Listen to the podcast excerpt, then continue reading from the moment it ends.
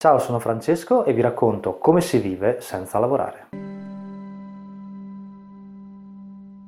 Nella società in cui viviamo la regola, cioè il modo considerato normale di guadagnarsi da vivere, è quella di lavorare. Il concetto di lavoro che tutti conosciamo è quello di essere pagati ad ore. Veniamo assunti con un contratto di 40 o più ore settimanali, lavoriamo ogni giorno e questo ci permette di portare a casa lo stipendio a fine mese. Se lavoriamo di meno, guadagniamo di meno, se lavoriamo di più, guadagniamo di più. Tutti auspichiamo di trovare un lavoro perché è grazie ad un impiego che otteniamo quella sicurezza economica che ci permette di contrarre mutui trentennali e quindi di acquistare ad esempio una casa dove vivere. Il fatto è che pochi si accorgono che questo metodo di guadagnare non è particolarmente furbo, perché la sicurezza che deriva da questo meccanismo in realtà è soltanto psicologica. Per dimostrarlo facciamo un passo indietro e prendiamo spunto dalla recente crisi economica. Nei primi sei anni di crisi, cioè dal 2008 al 2013, ci sono stati oltre un milione di licenziamenti e i settori più colpiti sono stati l'industria manifatturiera, il commercio e l'edilizia. Quanto accaduto dimostra chiaramente come ognuno di noi dall'oggi al domani può perdere il proprio lavoro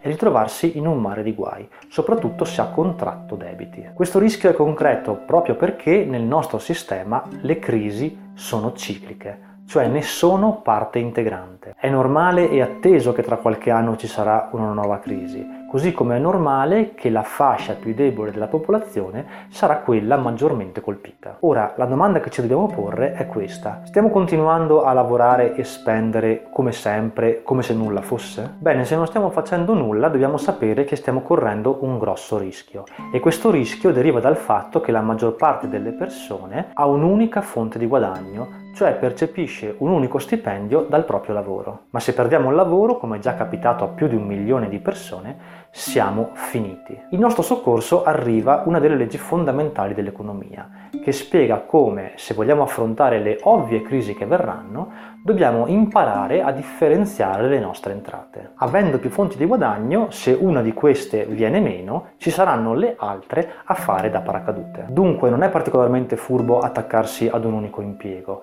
e nemmeno difenderlo come qualcosa che nobilita o dona dignità. Molto più intelligente sarebbe smettere di ripetere a memoria queste frasette e fare qualcosa per cambiare la nostra situazione.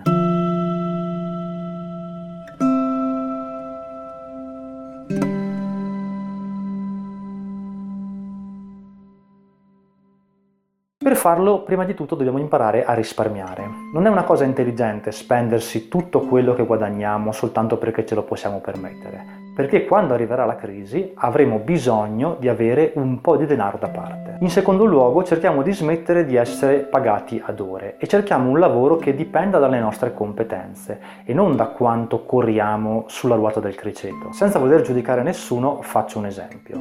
La differenza è quella che intercorre tra chi guadagna facendo le pulizie e chi invece vende le proprie competenze. Il primo guadagnerà solo fin tanto che lavora e se smette di lavorare smette di guadagnare. Il secondo può vendere le proprie competenze in mille modi, direttamente da un cliente, via internet oppure tenendo dei corsi. E quindi può addirittura generare delle entrate che gli permettono di guadagnare anche mentre non fa nulla, come ad esempio scrivere un libro oppure registrare dei video. Questo metodo di guadagnare è più furbo perché crea valore e può lasciarci il tempo di generare altre fonti di guadagno e quindi differenziare. Questo metodo di agire quindi è migliore e dà molte più possibilità di affrontare, lo ribadisco ancora, la prossima crisi, che è matematico che avvenga. Anche se il sistema ci fa credere che più ci spacchiamo la schiena, più siamo meritevoli, chi spazza le strade o lava piatti per 15 ore al giorno non è chi sta economicamente meglio. Chi ha fatto i soldi ha saputo usare più la testa che le braccia, lavorando meno e vendendo meglio le proprie competenze. Per questo motivo lavorare nel modo che tutti conosciamo non deve essere fonte di orgoglio,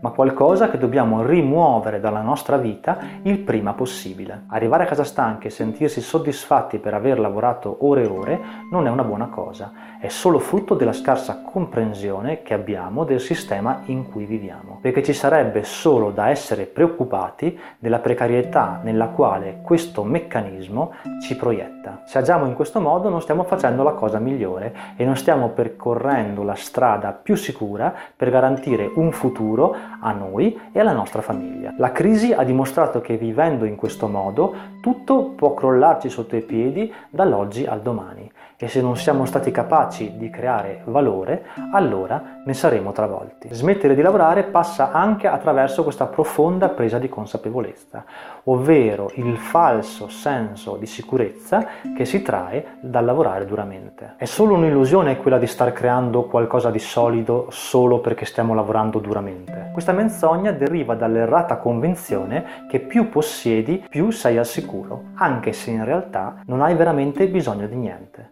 ma di questo parleremo la prossima volta. Grazie.